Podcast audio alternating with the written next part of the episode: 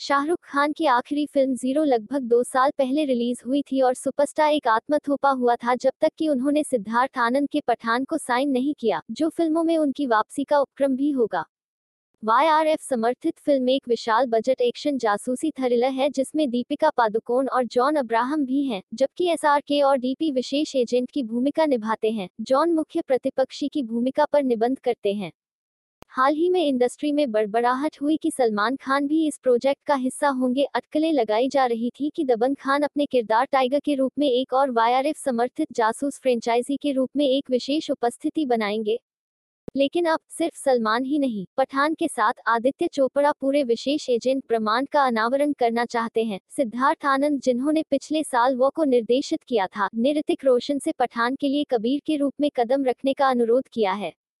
अगर सब कुछ ठीक रहा तो केवल दो नहीं बल्कि तीन बॉलीवुड सुपरस्टार्स पठान को एक अभिनीत करेंगे और यह पूरे ब्रह्मांड में पहली यूनियन को चिन्हित करेगा।